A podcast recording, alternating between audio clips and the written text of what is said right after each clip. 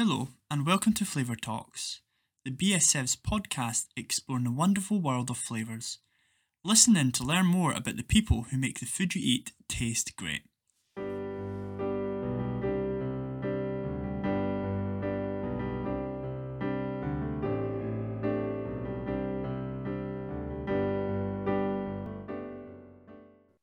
Uh, well, uh, this evening, or today, or this morning, or whenever you're listening to this podcast, uh, we're fortunate enough to be joined by Marie Wright.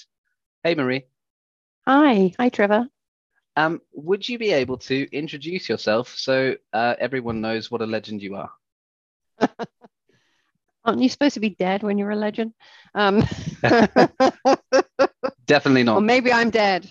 Oh, who knows? Um, so, yeah, my name's Marie Wright, and um, I currently hold, hold the role of President, Creation, Design, and Development, and Chief Global Flavorist for ADM Nutrition or ADM.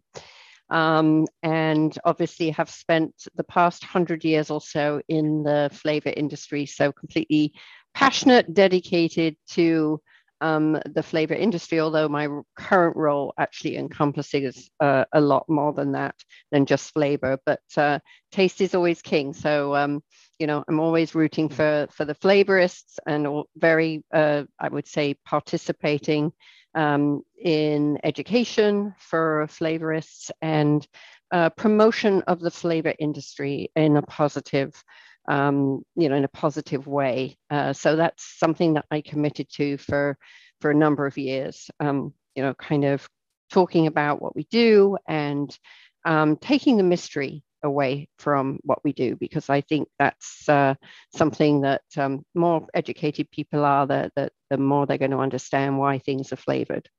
Yeah, so sure. you know, that's kind of the passion is flavor, but my my role right now is, you know, leading a team of 600 scientists. So um, I'm right across from pet, animal, human, Mm. health and wellness, you name it. It's like encompasses everything.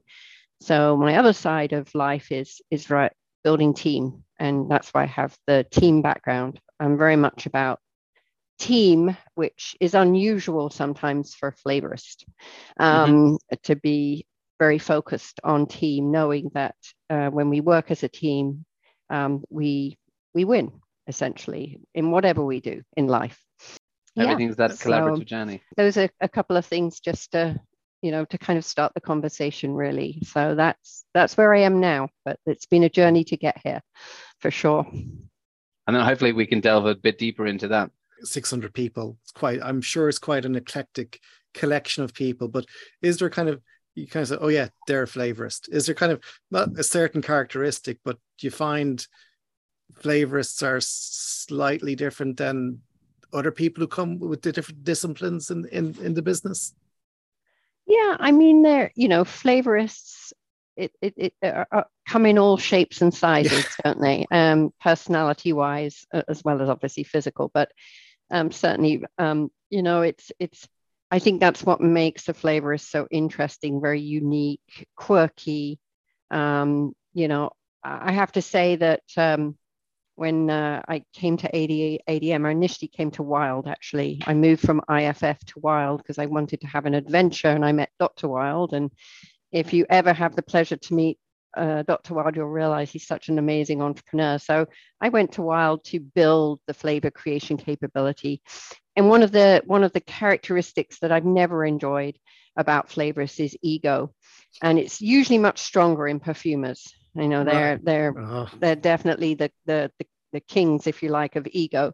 But you do see it uh, in flavorists, and um, you know that's that. I suppose that goes to my kind of team uh, spirit in that um, you know when I was going to build this team of flavorists uh, globally, these this team was going to be collaborative and have that lack of ego. Certainly be creative, certainly be quirky, moody, all of it doesn't matter um, you know but but no room for you know i um, definitely had to be we um, so that was that was something that I, I i kind of installed in the team and as we you know, we developed an academy of future flavorists. I actually started that at ADM, and you know, all of the the, the graduates that are coming out of that are amazing. There's no I.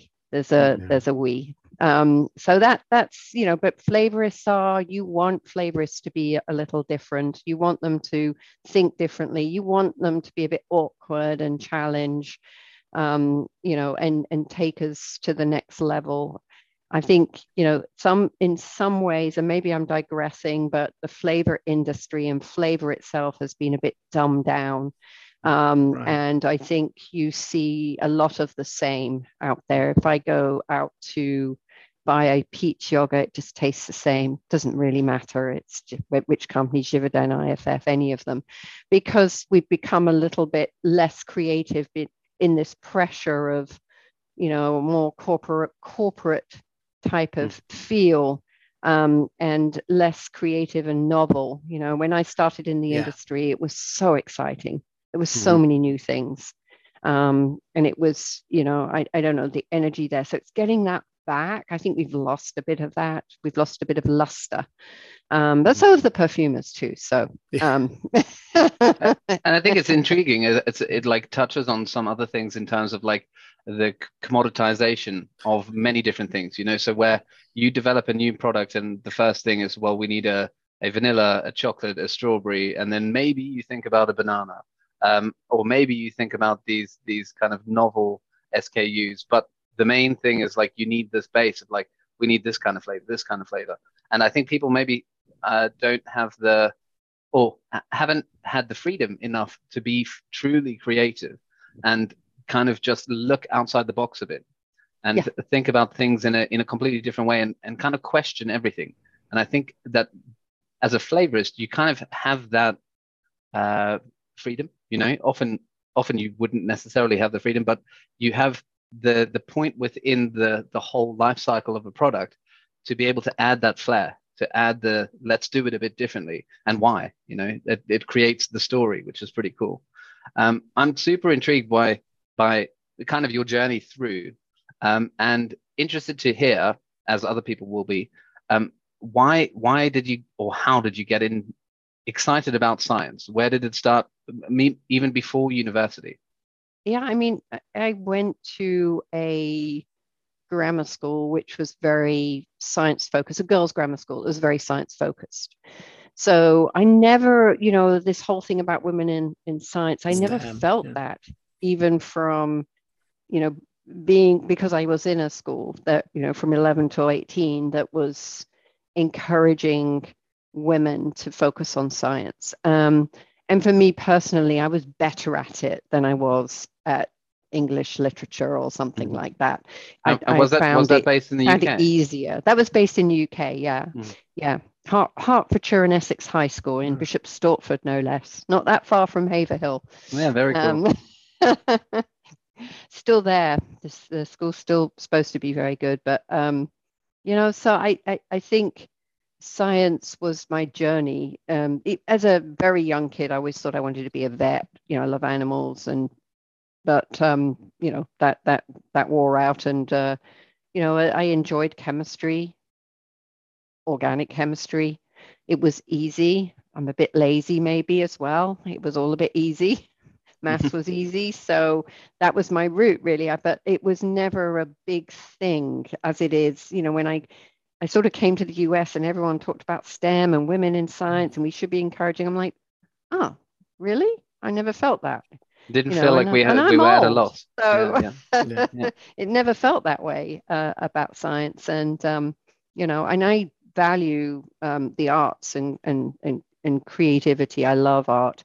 I love architecture. I love things like that. I mean, it's obviously I'm that that isn't the journey I've taken, but I could very well imagine myself in the fashion world or or you know designing buildings or something mm-hmm. like that so it's not you know but science was that that particular path and chemistry really was was something i enjoyed but then did not want to have a, a career in chemistry mm-hmm. yeah um, so that's an interesting part of that especially because I think um, the the role of a flavorist and also the work we do kind of is is often discussed as being this intersection between art and science. Um, but uh, to me, especially the, well actually the reason that i started to, to think about this maybe slightly more in a more considered way is uh, i was actually sent by a, a, previous mentor so a senior flavorist when i was still training and uh, he sent me to um, the an art gallery in order to reconnect with this artistic side that apparently i was maybe lacking and uh, super surprisingly, they actually had an exhibition on at the same time that was um, exhibiting different daguerreotypes. So daguerreotypes that were released at the same time as uh, as these different portraits that were painted by uh, like uh, Renaissance painters. Now, daguerreotype is like the the precursor to what became photo- photographs. You know, so like photography and those things. So it was like the things where you had to sit uh, directly in front of the lens for ages and then at the end you had a photo so there was always this initially there was like a, a disconnect between what something was captured in terms of real realistic um, capturing versus a portrait that someone had painted so the daguerreotypes at the initial stages were obviously kind of a bit creepy because mm-hmm. you just had like a, a portrait of someone that had to be sitting still for, for five minutes in order to capture it correctly.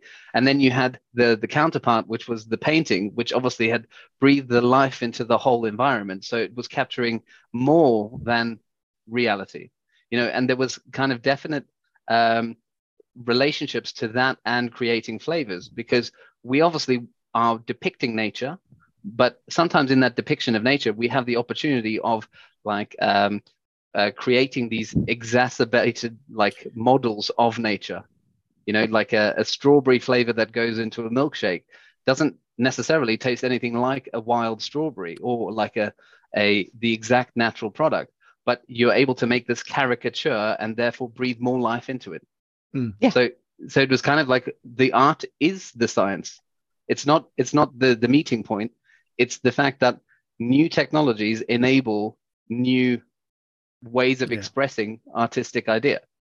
Yes. Which, yeah. Which yeah. for sure. I mean, some of the most famous scientists were artists too. I mean, Einstein is a great example of that. So it, it is, yeah, it isn't like, oh, I, I have got my science brain uh, yeah. switched on now, and now I'll turn on my artistic brain, and oh, we've got this great flavor. Um, it isn't like that. It's all mixed together. I, I kind of think that the analytical side, that is about knowledge, and knowledge, you need to have knowledge to be creative.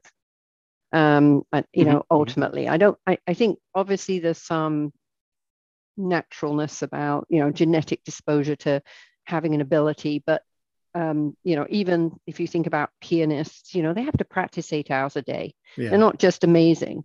So even though they're talented, they still have to practice. And it's the same for for for flavorists. We have to keep feeding ourselves with knowledge, um, and and that's the you know the analytical piece to me. That's uh, maybe you want to call it the science piece, the mm. analytical mm. piece. And but if you don't have that, you don't have the freedom then to be creative.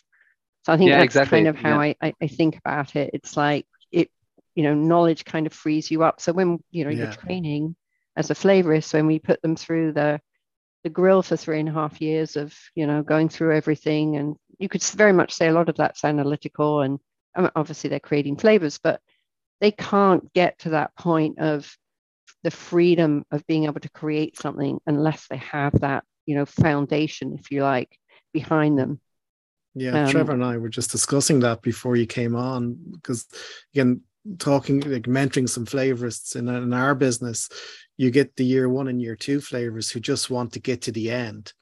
Uh, we're we're very old fashioned people. Like we believe in doing things from first principles or things, but and now there's so many shortcuts available. You know, there's you know things have moved on as well. So you know it's kind of getting that discipline of you know as to go back to the art, you have to know the palette before you know how to put it together.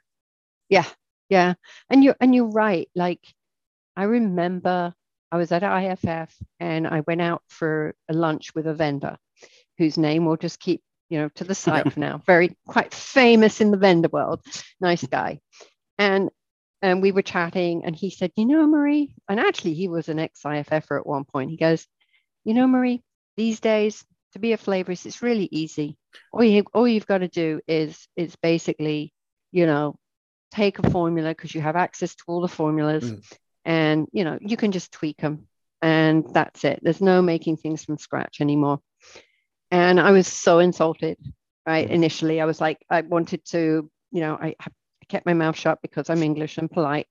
Um, but um, it was, it was, it, it, I felt insulted for the industry, insulted for the profession.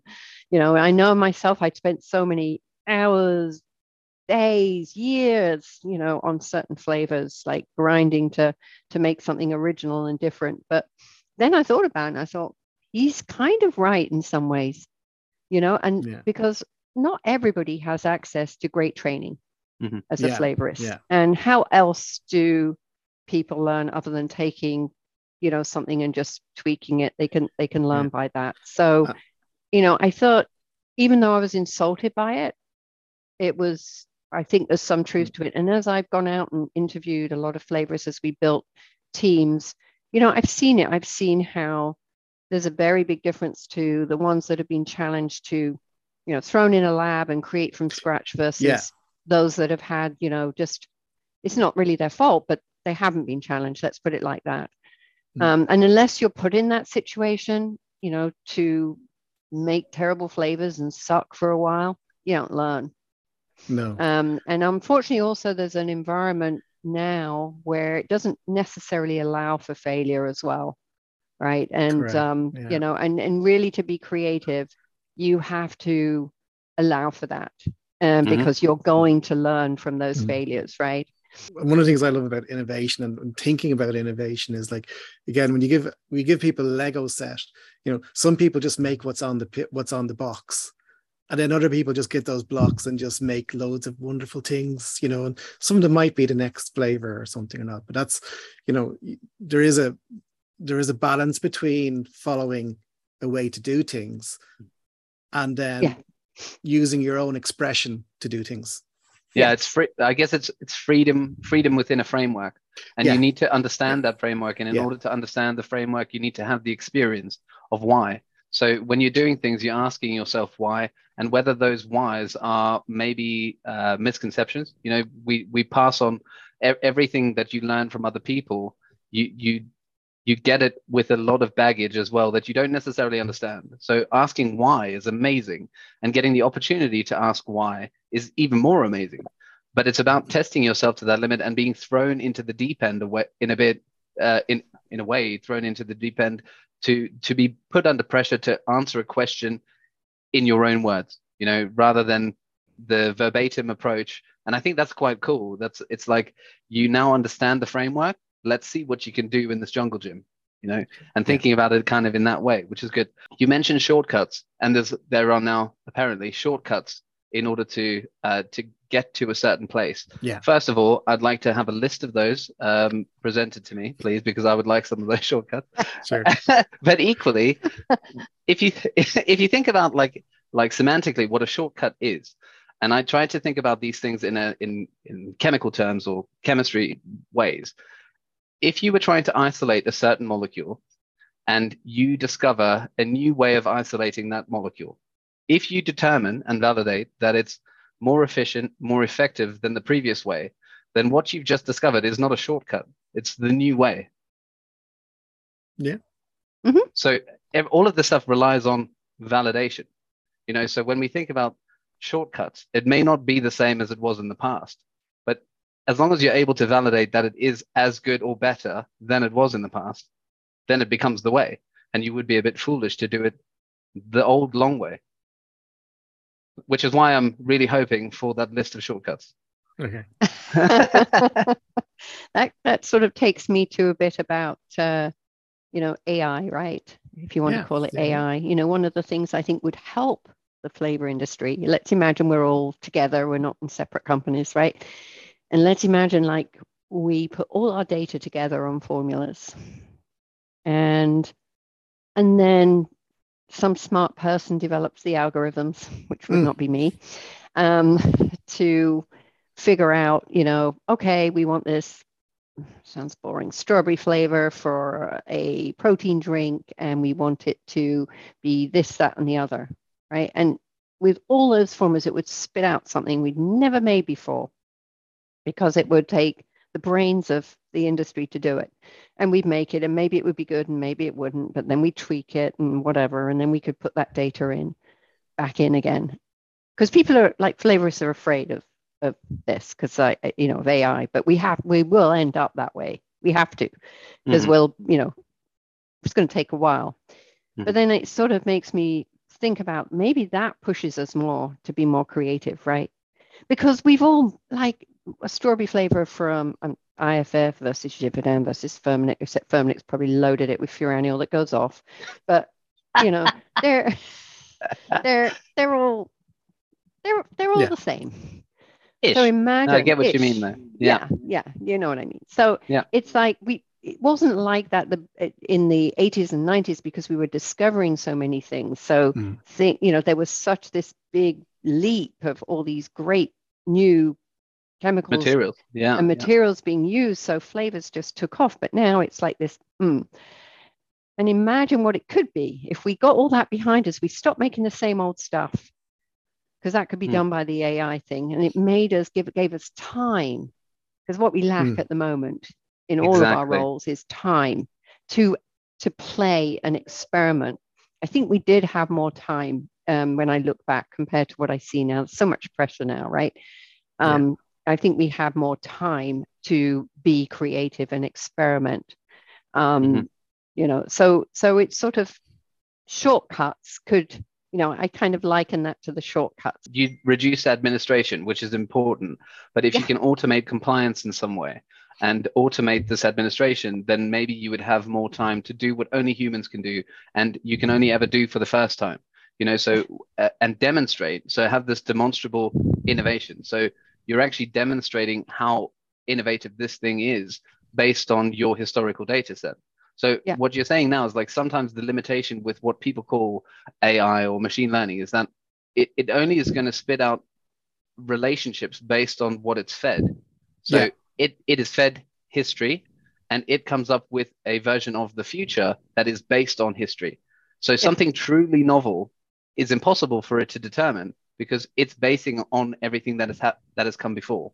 And Yeah. in, in a weird way, that's kind of like that's like a human being that's that's being uh, trained by multiple people. You kind of become, at least in part, a, a copy of your your experience, your your trainers, your mentors, all of those people that have given you different influences in order to create to become who you are now. Mhm. You are in a way a copy of all of the things that you've had access to before. And in order to to become original, um, there's nothing wrong with that, but it just gives you a head start. Like Yeah, instead exactly. of spending all that time recreating the past, um, Yeah. we can start thinking, you know, real true breakthroughs um, in in uh, in in taste, in flavor.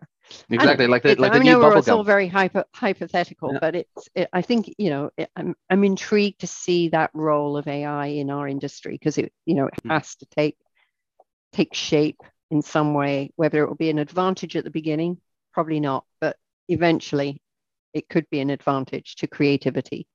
so one of the one of the big things that i'm that i'm really looking forward to with with regards to like um, kind of thinking about this ideal scenario where we all club together you know and we all uh, add a, add our flavors and our history together in order to create the the super uh, future of, of together togetherness it obviously sounds impossible and it probably is unlikely but it does build on some interesting principles that are related to web3 you know so this um, findability interoperability and uh, kind of decentralized mind you know so that people are able to protect their ip and share different bits of information that are based on insight without necessarily losing their right to a market you know everyone's super scared Yeah. about let's share Yeah. this data or what what does that give away our competitive edge Yes. and actually there's there's certain topics like zero knowledge proof that in a way the industry is already working in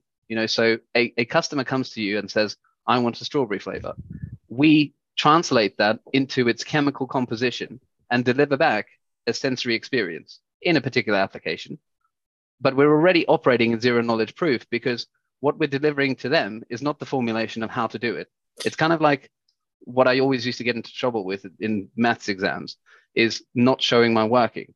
So getting the answer and the Yeah. answer was right, but then you lose all of the build-up points because you didn't show your working. You know, because you need to show how you got the answer. Whereas in zero knowledge proof, you're kind of giving them the answer without necessarily showing them how.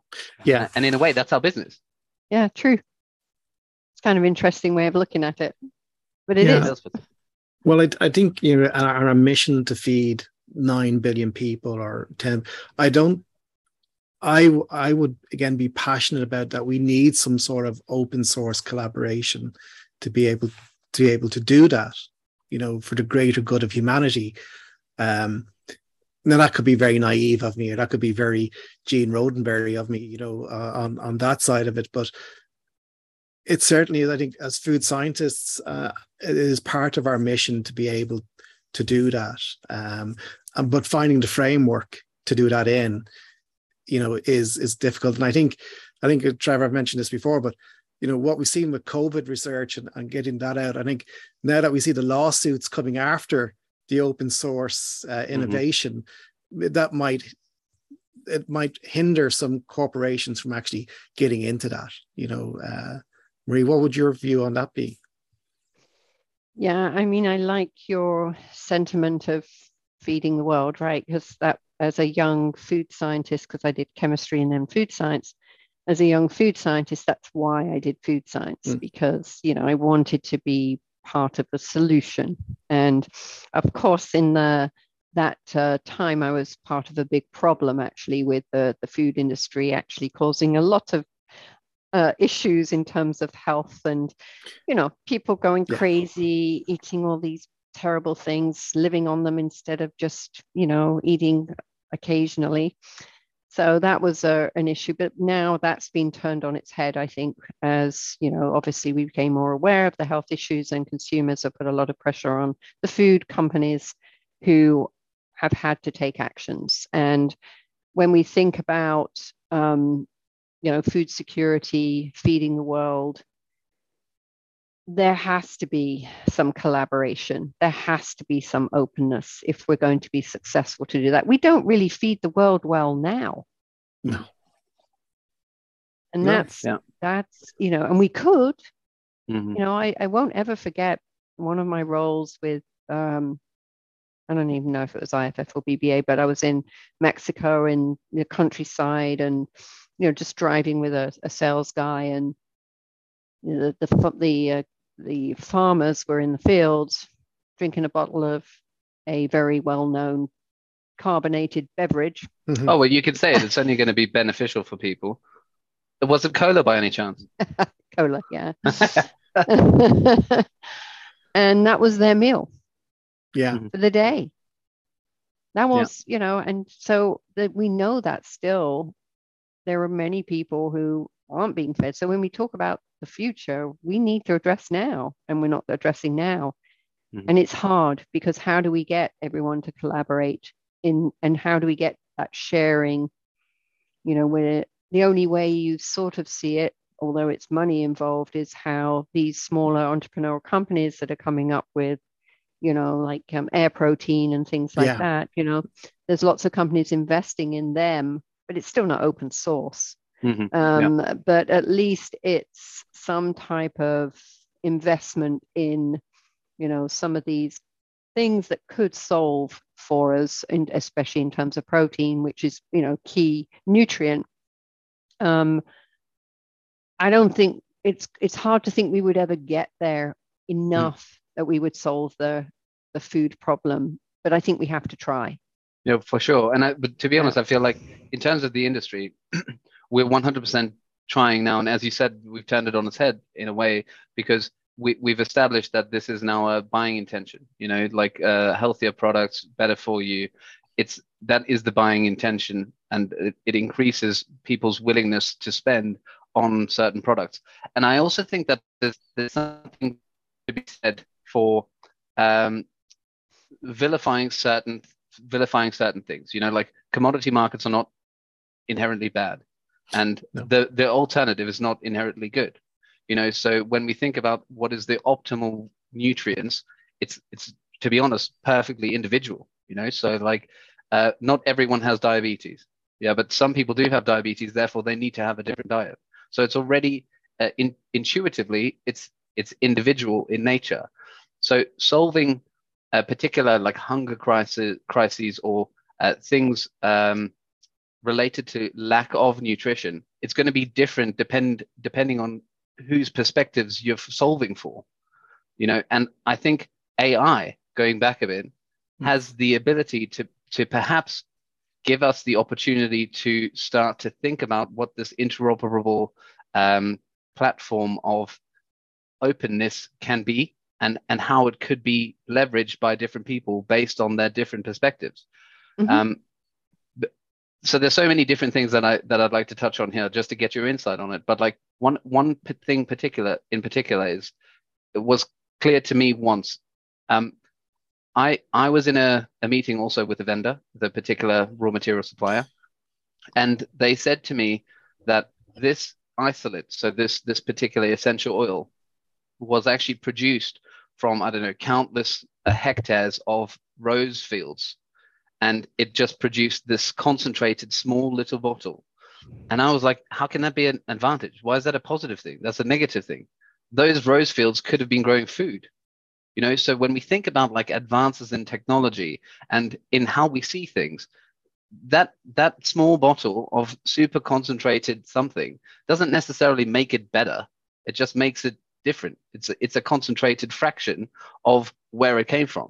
So when you think about those things in terms of its environmental impact of these particular raw materials that we use, it's not related to the 0.1% that ends up in your final product. It's actually related to all of the hectares of growing fields, etc., that needed to be kind of, I guess, harvested in order to make these super concentrated flavors. And I, and I think that that is not necessarily something that is thought about or necessarily discussed that much as flavorists. You know, when we think about advances in sustainable research and things, we think about uh, let's move to plant based. Awesome, that makes sense. But then protein by protein, we we're not thinking about the things in small dosage in these products, even though they may account for a massive carbon footprint or space or I don't know. I mean, intrigued to think to hear what you think about that with that those kinds of ideas. All right. So let's take Rose, for example. I mean, the thing is that as humans, we like luxury, right? And the rose wasn't made for flavors, the rose was made for fragrance. And we love fragrance and we love luxury. And no, we don't care about the environment or feeding the world when we're thinking about luxury. You know, it's kind of intriguing when you think about luxury, and that's never going to go away. There's always going to be an element of human need for this this luxury but you're entirely right to say like how many hectares to produce this this tiny little bottle and you know i love the naturals because and i use naturals a lot in my flavor formulas because i find that they are more complex and they just deliver fullness to a flavor and they add that intrigue um, you know, to a flavor. But, you know, thinking of it the way you've just put it out there, I feel terrible now because, of course, we could, I could have been feeding, you know, another another world with uh, all the naturals I probably used in my career. But I mean, I use naturals because I think they're interesting and complex, and they add something a nuance to. It's almost like some complexity to a mm-hmm. to a painting but I am very much a proponent of artificial nature identical flavors. Like mm-hmm. that was a that's a big loss if we're talking yeah. about feeding the world. Mm-hmm. Yeah. It's ridiculous. Uh, it's yeah. ridiculous to think that natural ethyl butyrate's any different to synthetic ethyl butyrate. And even the FDA was there, you know, on uh, I think it was myrcene or whatever it is, mm-hmm. a, mm-hmm. a number of chemicals that they say you can't use as artificial, but you can use as natural. How ridiculous is that? Even mm-hmm. even what's supposed to be an intelligent body, mm-hmm. um, a governing body, comes up with something so ridiculous.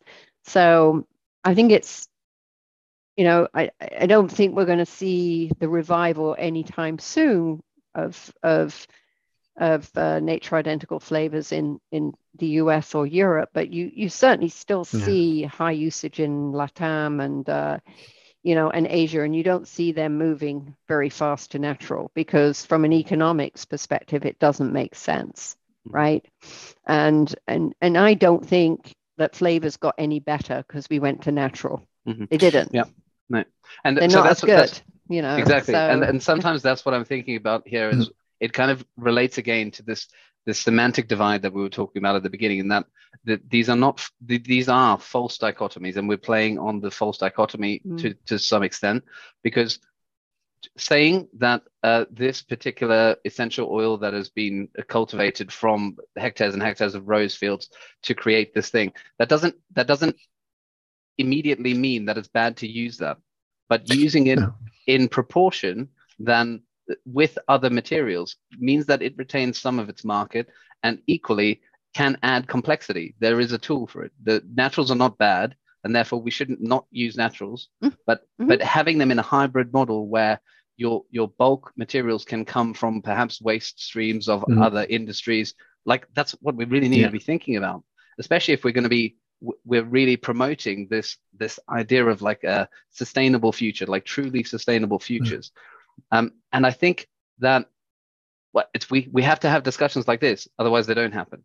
You know? Yeah. And that that's that's really I think it's cool that that we are talking about it. You know, it is the right time to bring that to go back to that now. Um, you know, talking to the food industry and talking to you know the, the people who make these decisions uh, like recently just been re-educating some people on on not artificial flavor, but these these non-natural flavor compounds and how they how we could how we need to go back. We need to use everything and stop mm-hmm. just excluding parts of it. I mean, again, you know, in Europe we're facing not a food shortage, but a lot of food inflation because of our policies. We're excluding a lot of material. Weirdly, synthetically limiting ourselves. We're, yes. we're artificially limiting ourselves based on the rules and regulations that don't necessarily directly correlate with health and well-being. No. Or, or environmental security. You know, so yes. it's an interesting thing, but you only and from these kinds of things, you, you only learn from your past. You know, when yeah. we talk about like the 60s where there was a, a, a food shortage and uh, they were starting to use the Haber Bosch method of like isolating or uh, producing nitrogen mm-hmm. which enabled lots of people to eat, which yeah. which otherwise wouldn't have. Now we've kind of, in a way, got to the point now where we we kind of make a rod for our own for our own backs, and the commodity markets of these big crop products actually has started to impede on on biodiversity. Now all yes. of these kind of problems come as a as a byproduct of that initial solution, but as a consequential thing, you know. So in order to move forward, we just need to account for what happened in the past in order to constantly get, like, I guess, a, more recalibration. More exactly, recalibration. That's a great word. Yeah. yeah, yeah. And do you do you try and bring that into your to your future food technologists, Marie? In the sense of recalibration, or yeah, kind of, yeah. well, not excluding everything. Like you know, yeah, in, to include everything first before it's excluded. Yes. Yeah. No, no, for, for, for, for absolute sure, we need to be much more open.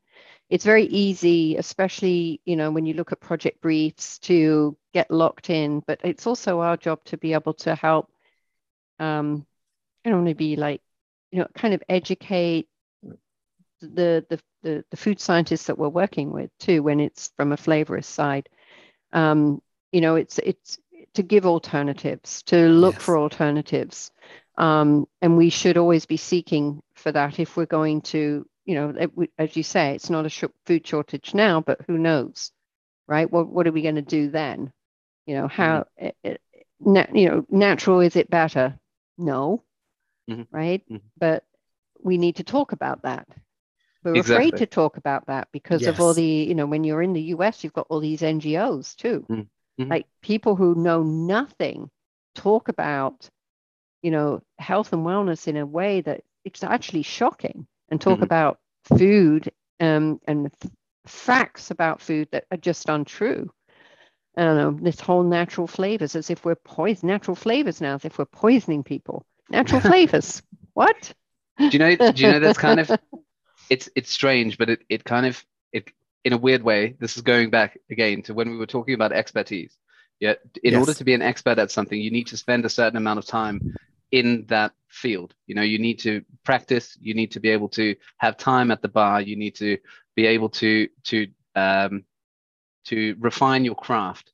Now, when when we're talking about expertise and and who is allowed to comment, sometimes you need to earn the right to make judgment because what we find is that like now with social media etc everyone's voice counts to a certain extent everyone's voice counts for sure but that's that's not to say that expert voices aren't worth more Yeah. you know Agreed. if I w- if. I was talking about space travel, yeah, I may have an opinion, but my opinion is Hmm. going to be pretty much pointless compared to like an astrophysicist who, who Mhm. clearly has more expertise in that in that particular Yeah.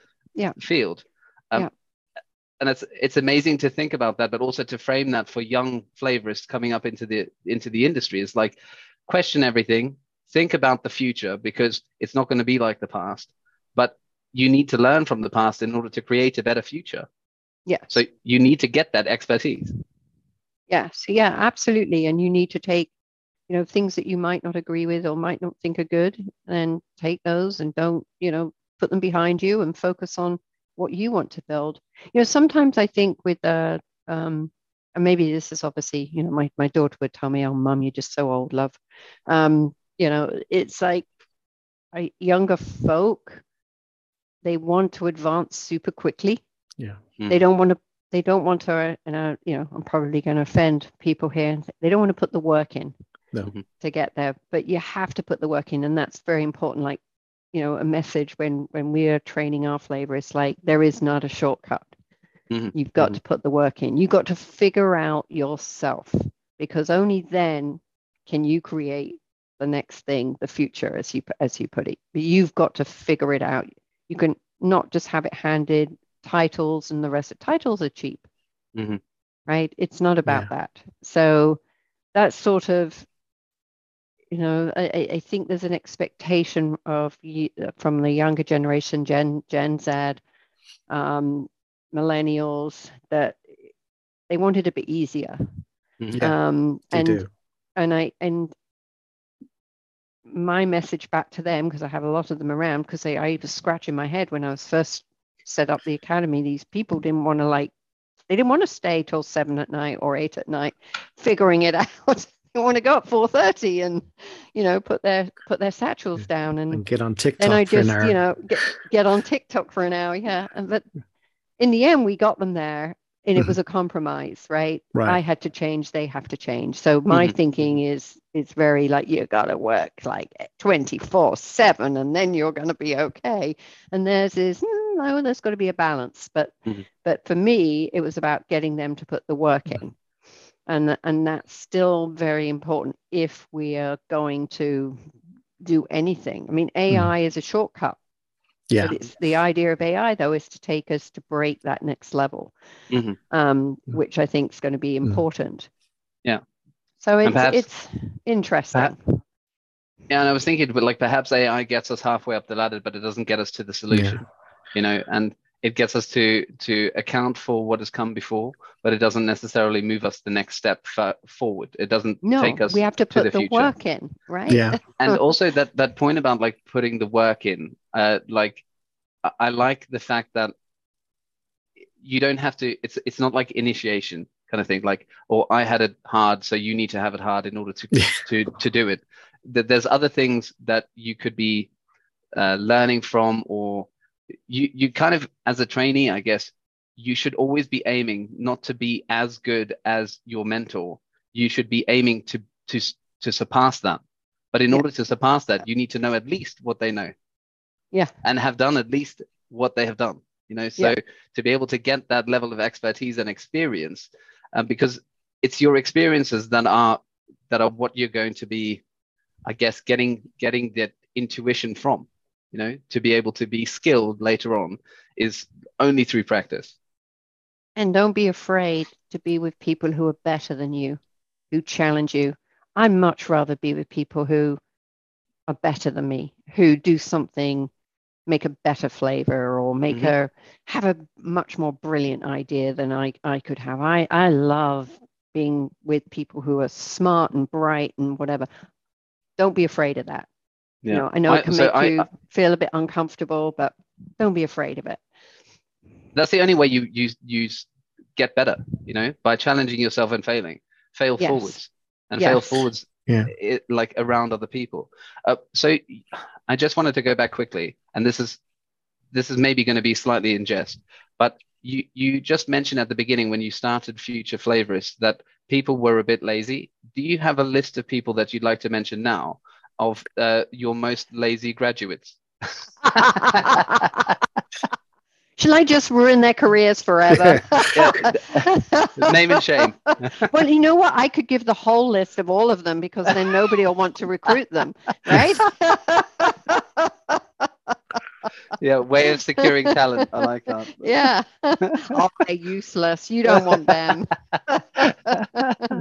That's very funny. I know I have there's there's hopefully going to be at least a few mentors that I've had in the past that are listening to me thinking, you love copying and pasting, Trev. What are you yeah. who are you to say the laziest flavorist? Captain copy and paste.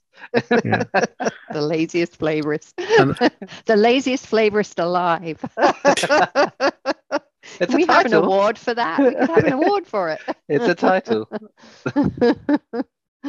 No, Oh, that's, that's really funny. I like that. what did I what did I say? Do you know? Obviously, we did this this podcast with with John, and it was amazing. Like it's super funny as well. Mm. Same as like talking to you. But I I asked him if he ever considered himself to be a multidisciplinary agent of discovery, MAD for short. And I'm asking you the same question. Would you consider yourself a multidisciplinary agent of discovery? Don't put me. Don't put me in his. ca- John is. no, no, John it's different is so boxes. exceptional that um, he's a he's a terrible husband, but he's a really good um, like exceptional genius. He's a genius, frankly. Um, okay, so, we're gonna have do to what? cut that part. We're gonna have to cut that part. Yeah, yeah, yeah. He may listen to this, and we don't want him Yeah. to get a big head. Oh, he knows I'll pull him down. uh, to Well, I think the whatever, dreadful you husband know. bit was a bit of a giveaway. Oh, there. Yeah, yeah, yeah, yeah. Yeah. Uh, But, by the way, um, you, you're probably going to get flowers when this gets published.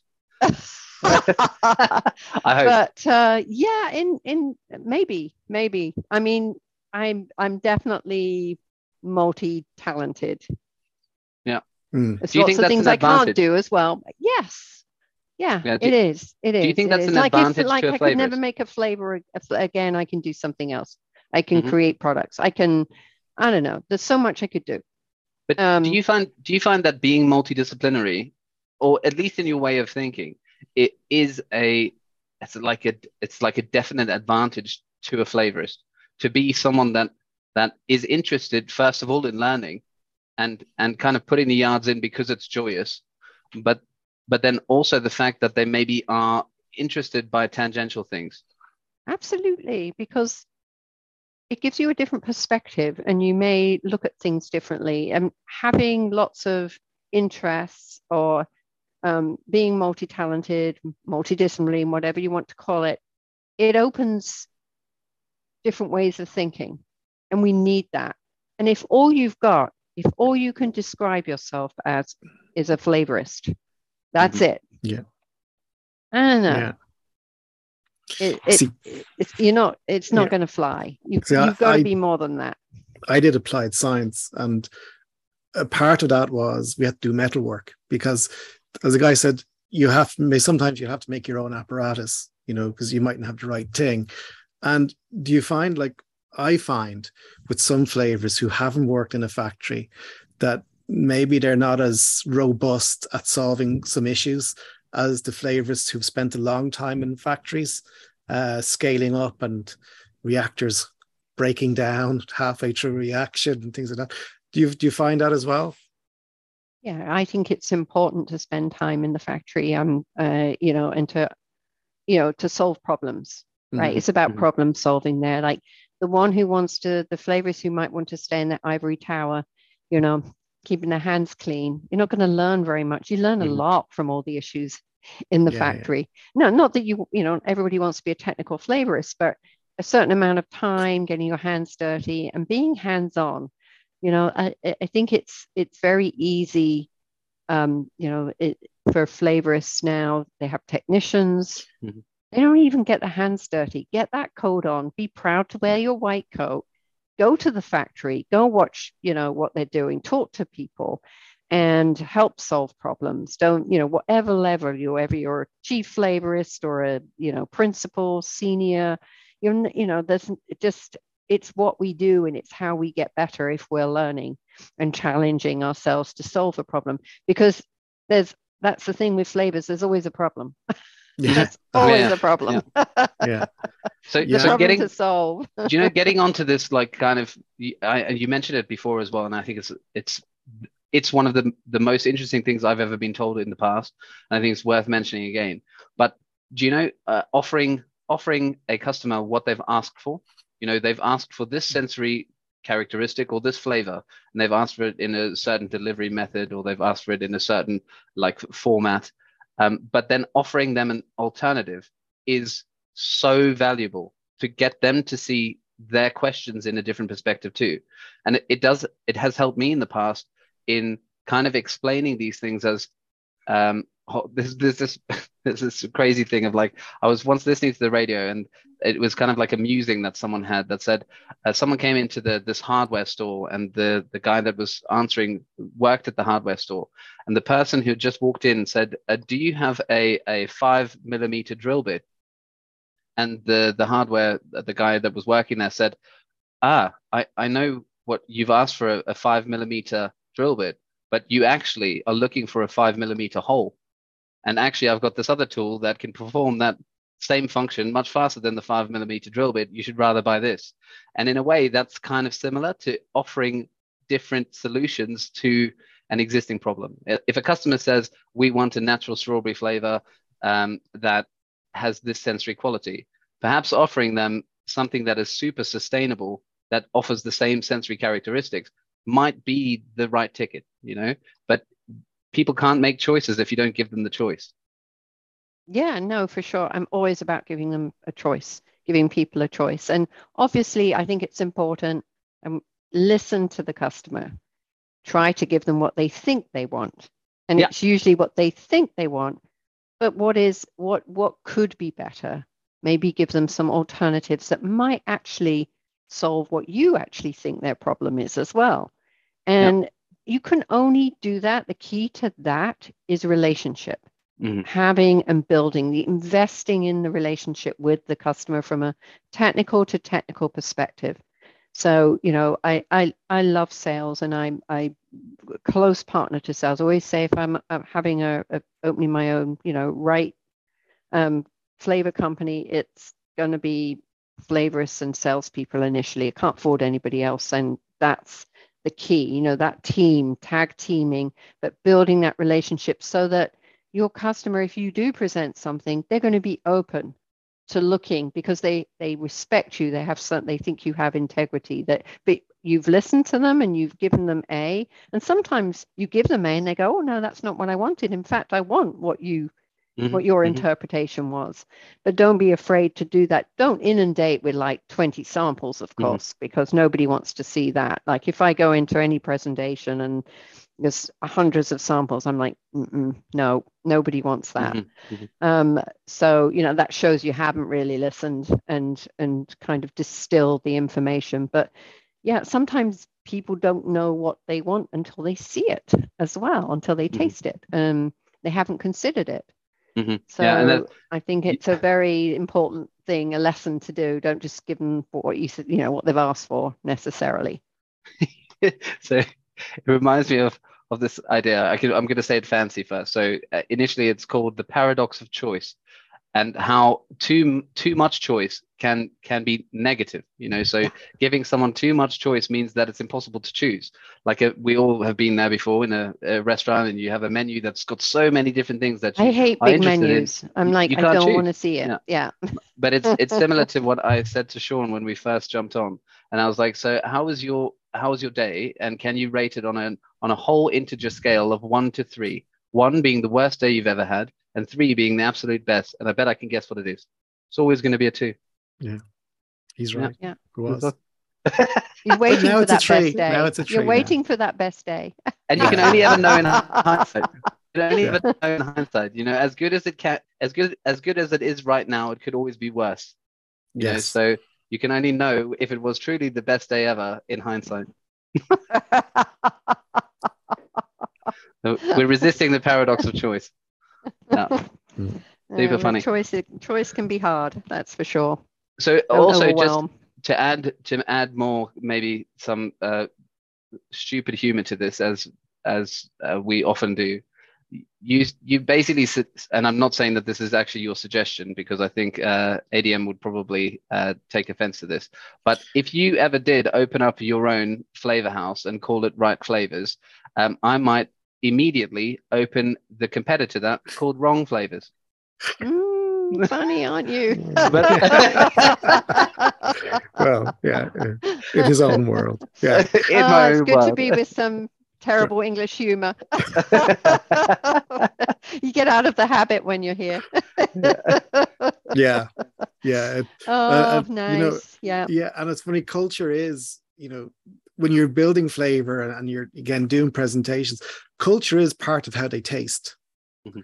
Yeah. you know and even the language of because you said when you're presenting to an american customer it's completely different i remember i remember once presenting to say a scandinavian customer and you know you ask for feedback but they're in a corner talking to each other. And you go well did you like it or not? And you just go yeah no. You know so it is uh, so that language of culture and, and how that expresses itself in taste is can be very upsetting or, or very very rewarding depending on what part of the world you're in. Yeah, no, it no, it can. It's it, you know, it's hard also if you're y- you know, some I would say in the US they can they they won't necessarily all tell you what you, they really think. They'll say it's great, but it Mhm. wasn't great. So Yeah, that's about yeah. relationship again. That's why it's so important to build that trust and relationship with your customers so they can tell you it sucked and it wasn't what what they were looking for. And you know, I mean, as a as a as a flavorist, you got to kind of you got to be able to laugh at yourself. You can't take it yourself too seriously. So when a customer hates what was your masterpiece, you got to kind of just roll over, put your paws in the air, laugh, and you know, pick yourself up and listen and, and go in again. But uh, yeah, different cultures, like in Asia, it's very different too. Japan, Mhm. um, oh my gosh, you know, it's a whole different experience in Mm. Japan. It's very analytical as well. Um, you know, every every uh, I dotted, every T crossed, and you know, we have to be so buttoned up. It's a very just a Mhm. very different way of working and so so slow. Um, and then But I know, also think so, some sometimes in in different cultures as well, people are like uh, they have a different affinity to like um, experimentation or like exploration. You know, so like show me something weird, and our idea of weird is not necessarily as weird as other people could do. So you know, like different products in Japan are like unbelievably strange in in the the UK or in the US uh, with uh, different uh, flavors of uh, uh, what what's it Pringles or like different crisps and things like that in incredibly diverse range of flavors.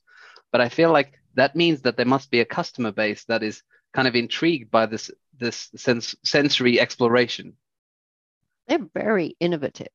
yeah Yeah. right? But many of those products don't last very long, Mhm. right? That, that- that's one of the, you know, as a food company, it's hard because you've got to, you're constantly doing these LTOs, really. yeah Um, but they are, Yeah. I mean, when you look at the innovation, it's pretty incredible and they are very open. Mm. Um, but when you look at the food, their food is amazing Mhm. Yeah, and yeah. incredibly innovative. And when you really true Japanese food is such a com uh, a mix of complex flavors and things you wouldn't imagine going together. But you're right. It's like, but we we wouldn't be able to market a lot of the products Mm. in Europe or the US, right? Because we're a little bit more straight. they Mhm. also- yeah, yeah. they also have very complex cooking methods as well Mm, you know, Mhm. which translate to great food. And I think also with that part of it, they also see, and to get back to art, they see color differently and they describe color differently uh, in different parts of the world. Like in Mm. in Japan, black and white is a color. I didn't know that. You, well, you, when people brought out color TV, Yeah. they said, "Well, we already have color TV. We have black and white." Oh, that's cool. to them that was a color so uh they have another color now um yeah so you know when you so they express themselves differently in art as well as they do in, in cooking Yeah. I have to And say, for me, they have the precision of the Germans and the elegance of the French. Mhm. Their food is incredible, but everything is just so beautifully precise. Mm. Um, right? Okay, well, guys, guys. Yeah. Okay, so the, the Japanese culture is obviously getting all of the awards. Uh, it's this getting the awards right now. Like, we're not we're not neglecting any of the other listeners, and No. we understand that you each have benefit, um, and we each play our own game. I think Yeah, it's because I'm hungry. It's you know it's 12:39 p.m. and I'm thinking about food. Yeah, well, that's a perfect pod- podcast for that. But you're also thinking about Japanese food, so I hope someone's Yeah. able to. Um, supply I don't think that's what I'm having for lunch. Probably a bagel. Also, could be good though. Could be Mm. good. Oh yeah, Smear me. New Jersey, absolutely. Often people ask, How do I become a flavorist? I have this kind of background, and I'm thinking this sounds like the dream. This sounds like the coolest idea, coolest opportunity ever. And oftentimes people find it very difficult to crack into this particular job. You know, how do they get into the industry? How do they become a flavorist? What kind of characteristics do you look look for in a person that's going to make you go, "Wow, th- this is someone different, but can color in the lines"? You know? Yeah um, I don't really look for that sensory capability because I honestly, I didn't think I know I was not genetically the most amazing taster and smeller, and I learned how to do that. And actually, because I had to teach myself, I think I'm better than some of the ones that were more natural at it. Like John Wright. Don't know if you've ever spoken to him. Um, but when so it's the sensory piece, I, I believe, unless they're devoid, of course, of any ability to taste and Mhm, smell, that's a whole different thing. Um, isn't so important. What I look for is what I call grit. Mhm. Um, because you need you need grit if you're going to be successful as a flavorist. Because um, I think Sean, you mentioned it like the first, you know, two years. Well, after two years, they want to get to the end. I don't want people who want to get to the end. I want people who are going to enjoy every moment of their learning and they show grit when they fail, that they pick themselves up. So the way that that the ideal way, we don't always follow this, but the ideal way is we bring in graduates, young people who are assistants to flavorists and or they may be in product development or whatever and we're kind of watching them to see you know we we we invite to apply to you know we, it's an invitation only. And it, there's no when we interview people to come in as a creative assistant there's no promise never a Mm, mm. promise right? And you know we l- really look at their work ethic the way they work whether they're going to have grit. They they need they don't always have to have a flamboyant personality. They can be quiet. Mhm. but as but as long as they they're able to communicate well you know even being quiet that they can communicate. You know we put them through the usual testing but one of the, the key things that we do is we tell them to choose um, anything mustn't be anything to do with the food industry and flavor and all of that. Something they're passionate about you know to talk about it. And you can see do they have passion in those you know 10 15 minute presentations? And passion um, is is is really to me key. Being passionate about what you do um, and being able to have fun uh, at what you're doing. So you you just kind of see whether you know it's always a risk. You don't know if people are going to make it. But you know i would say we haven't had anybody fall out or fail from uh, from our program. Um, you know and and all those elements really grit and passion are the things that that i think are most important everything else you can teach them you Yeah, can't yeah. teach passion No, that's Not that's really. fascinating. Yeah, you know, it's uh, yeah, I I like the idea. Yeah, you get them to talk about something else non-related.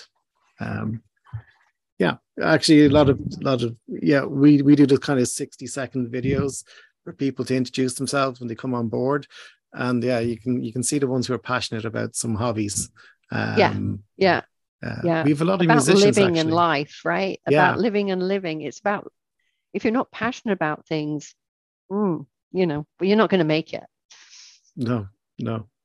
Um, and then because uh, actually, you know, again going back to one of the things you said at the start with the academy, uh, like I brought my kids to uh, a Chris Hadfield talk, who's the Canadian astronaut, and he said, Ooh. and he said, you know, and at the end, people are asking, you know, how do you become an astronaut, or you know, you know, what do you do when you put the crew together? And he goes, well, if you're in a space station for six months and everybody's an astrophysicist, it's going to be a very boring place. And just what you just said there now, like you you hire for for you hire people that are different together. So you have some great performing teams, but you don't want everybody to be the astrophysicist. You know, No. it's it, it's great to have that variety and and obviously when when things are going down, you need that optimist to say tomorrow will be better. You know, yes. or like yeah. Trevor saying, like your day, your your day two was actually a day three. You know, it was it was, was the best day ever. You just didn't realize it. Yeah, Yeah, I, I like the point of diversity, you Yeah. know, because diversity is an interesting one because we gravitate towards similar types of people with similar types of thinking automatically. It takes a, a big effort to make your network diverse, and it Yeah. takes an effort to bring in diversity into your teams as well. But you have Yeah, to do uh, it because the benefits are tremendous. Yeah. And people say, "Oh, you're a member of the British Society of Flavorists," and you go, "Yep." But you're not British and you're not a flavorist. I go, yep, that's correct. that is absolutely correct. You know, and, and we actually have a very diverse base now. You know, so it, it helps us be, be be different as well. It's good for Yeah, yeah. argumentation though as well. Like Mm. you have to be thinking about everything of like um be it, do you know to to develop that kind of tougher skin, but also realize that people are not arguing because they have a personal vendetta or a grudge or something like that. Often the argumentation is about understanding. So I I always think about this in ways that uh, if so someone once told me, if you give a presentation and you're and you maybe prepared very well for it and you thought the content was amazing and you delivered it really well, but the the audience doesn't take away your message, that's not their fault. That's your fault. You know, so uh, being able to to take criticism from people, but also being able to communicate properly with people is it's kind of like a it's a group act. You know, everything is a um, corroboration and collaboration, and you you learn more from people who are different from you than from people who are the same, because coming up with new and different ideas is is kind of like this. It's group work, you know, uh, Mm. but you need to have this, I guess, an, an air of maybe confidence in the fact that the other people are not doing it negatively directed at you or to to your personal you need you need to be able to take criticism and Yeah. learn from Yes. criticism Yeah, it's Yeah. not their fault yeah if you haven't connected. Exactly. you know you know because i mean i uh, we've all been there probably. I've done some of you know i've done presentations where i thought it, my content was amazing and i have not connected with the audience. And then there have been other times that you know haven't put so much effort in let's say but i've connected well with the audience. It really depended on topic and to your point how you communicate with with people. And you have to if you're not connecting you need to accept that it's not their fault it's your Mhm. fault change your ways of communication. Um, but i like that that that way of thinking. I think uh, that's a a good a good way of discussing because you hear people say oh customer didn't like it. You know their fault kind of what do thing. they don't know? know what Yeah. they want. What did they know? You know customers. Eh, you know, like at the end of the day they're know. the ones buying it yeah. Yes. And and that's something that that's interesting about being a flavorist as well. And someone else told me this before unfortunately i listened is that you're not making flavors for you you know? If i was making flavors for me or for other flavorists my market is pretty small. So i'm making flavors for the people who are going to experience them. So i need to make sure that they are pleasant or at least amazing for the majority of my market. So we want to make sure that they're safe for as many people as possible they don't contain allergens that they're easy to ship they're not a drain on the sustainable sources of things and all, all of that but but you're tr- always trying to maximize your market and you are not the market you need to be discerning at creating these things, but it's about how you connect with the people who buy them, not with what you think. You could create the most incredible salmon flavor and hate salmon yourself. I think when you hate something, you make it better. You know, I think Really? the things that, yeah, because I think you hone in on those Mhm. nuances a little. I don't know. It's something about things that you don't like that um, you make better flavors. It's a weird thing, know, isn't it? Maybe it's just Yeah. me, but I, I no, no. I, I agree with you. And sometimes it, it gets you to, to that the, the focal point of understanding what the sensory contribution of certain materials are to someone else makes you um, realize what their value is. You know, so what what is their significance to it to an entire flavor? It's about like kind of experiencing through someone else's experience how those things play together in this kind of Yeah. orchestra. Yeah. Uh, so yeah, it's a, it's amazing, and it's a it's a great. I think I've I've been fortunate in learning from some very great flavorists at being able to sell their great ideas that they think are pretty good and meet the meet the customer's demands, but being able to sell that to a customer. And I wonder what you what you think about like having this kind of selling or sales personality and how that could be helpful to a flavorist, whether you're selling it internally or externally how having the ability to communicate, as you said, kind of gives you, um, I guess, an advantage. Yeah, yeah, and and I I I've seen very different styles of um, how successful, commercially successful flavorists succeed, and some of them could be, some of them could be like myself. I'm a bit flamboyant, uh, chatty, make that relationship, you know, really get into. I mean, you know, my kind of ammo as a when I was a bench flavorist was ending up in their lab so i became part of their team Yeah. you know so they didn't even notice i was there kind of thing that Yeah. would be my ammo but then you know there are other flavors. There's one guy who had a great impact on me. His name was dick packham. He was a bba guy. He's unfortunately passed away. Um, and customers loved him loved everything he made and loved him. He was not this salesy type but he was a connector.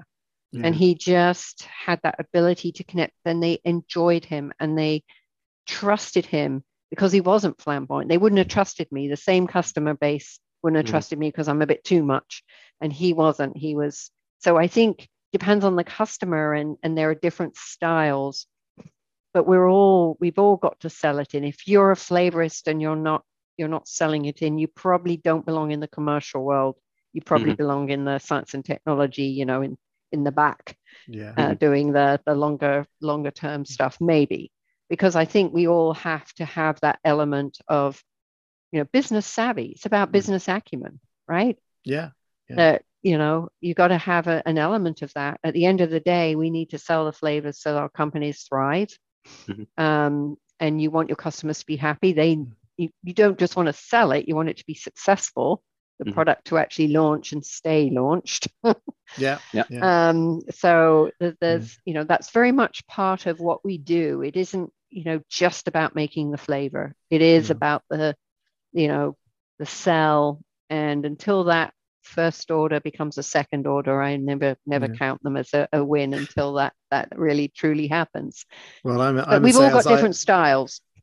I, I'm in sales. I would count it as a win. yeah.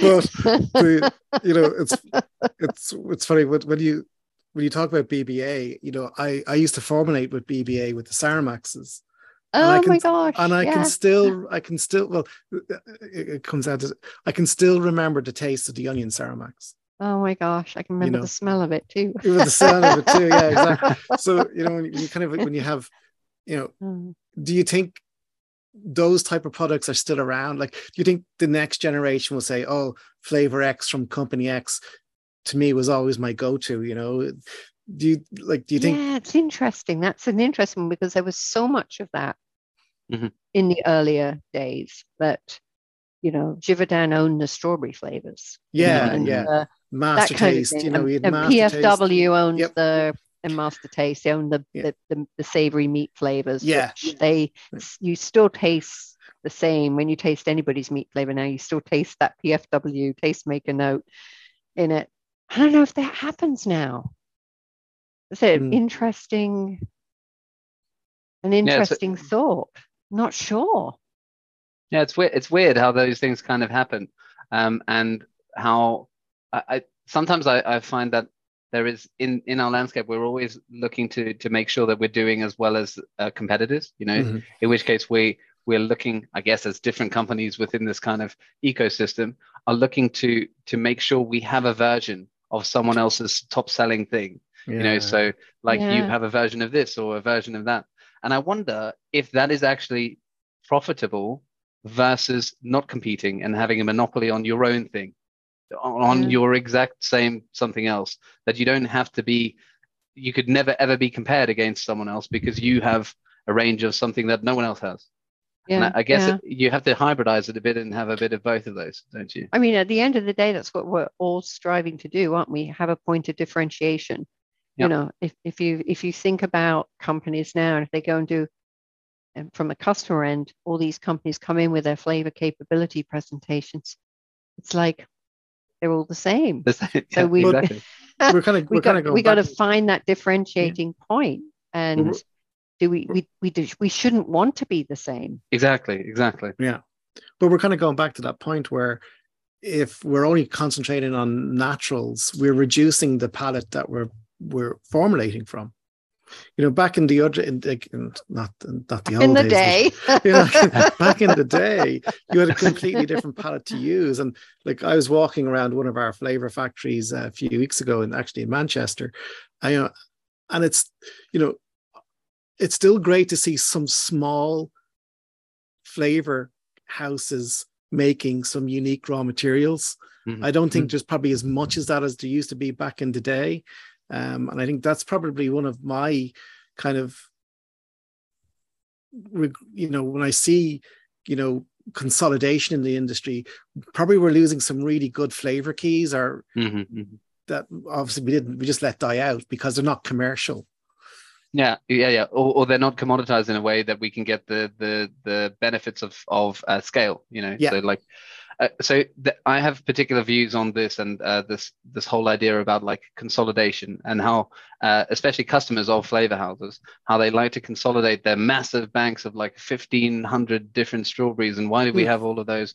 Why can't we just get uh 15 you know instead of like 400 yeah Well, you can, but you know, yeah dumb but, down that, your but that limits you. Yeah. it limits you. Exactly. And and sometimes i think the benefits of consolidation are um sold as being um you know like quantity. You can buy more of more of a few therefore you can get a better price per kilo because you're buying loads. So it's like these the normal cost benefits that you would get.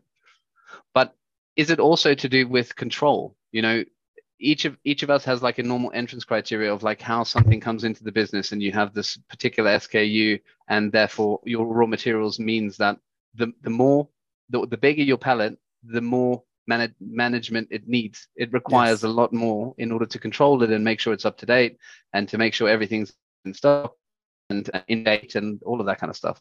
But perhaps this is a way that AI could help as well in Yeah. automating some of that kind of stock control process but also giving customers of flavor houses the ability to, I guess, uh, automatically screen the flavors that they have. Well, this is like a wild idea, but maybe that it, you reduce the benefits of consolidation by creating intuitive tools. I guess maybe maybe there's a lot there to I unpack. should have I, I should have maybe fleshed that out a bit more, uh, guys. I'll do a précis and give it back to you in bullet points. It's probably better. Okay, let's do that. I mean, it's it. You know, it is the whole consolidation of the industry and the consolidation of companies trying to consolidate their portfolios, but also, you know, only wanting to deal with two flavor houses or three flavor houses, and um, you know, it's it it, it is about the commoditization then Mhm. of our product. And so it turns into a commodity. So anything that was ever special about it you know the the, the flavor company is trying to make money out of it. The customer is trying to pay as least, least as possible.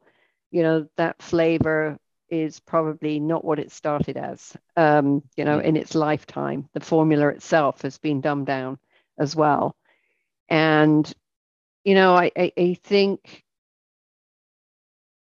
well, I think it's it's interesting because when you look at the companies that have come up with new brands, new things, it's not the CPG companies.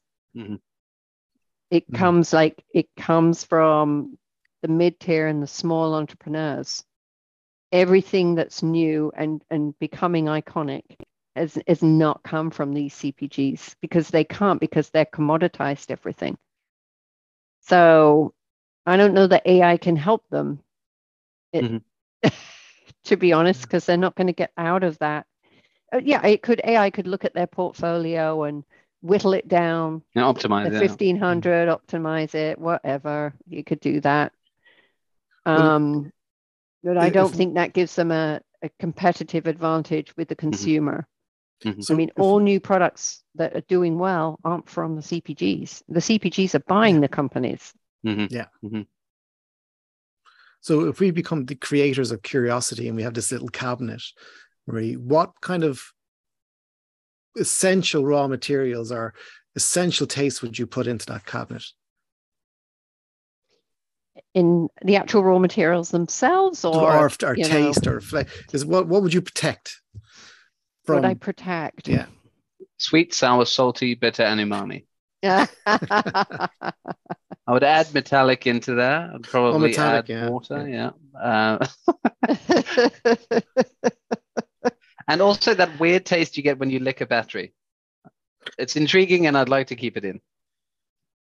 Yeah, I mean, I, I think what's what we're protecting is integrity of formulas, right? And I think, you know, at the end of the day, this this this cost exercise that dumbs our our formulas down because we're having to, you know, I know, especially with natural, the lactones, for Mhm. example, right?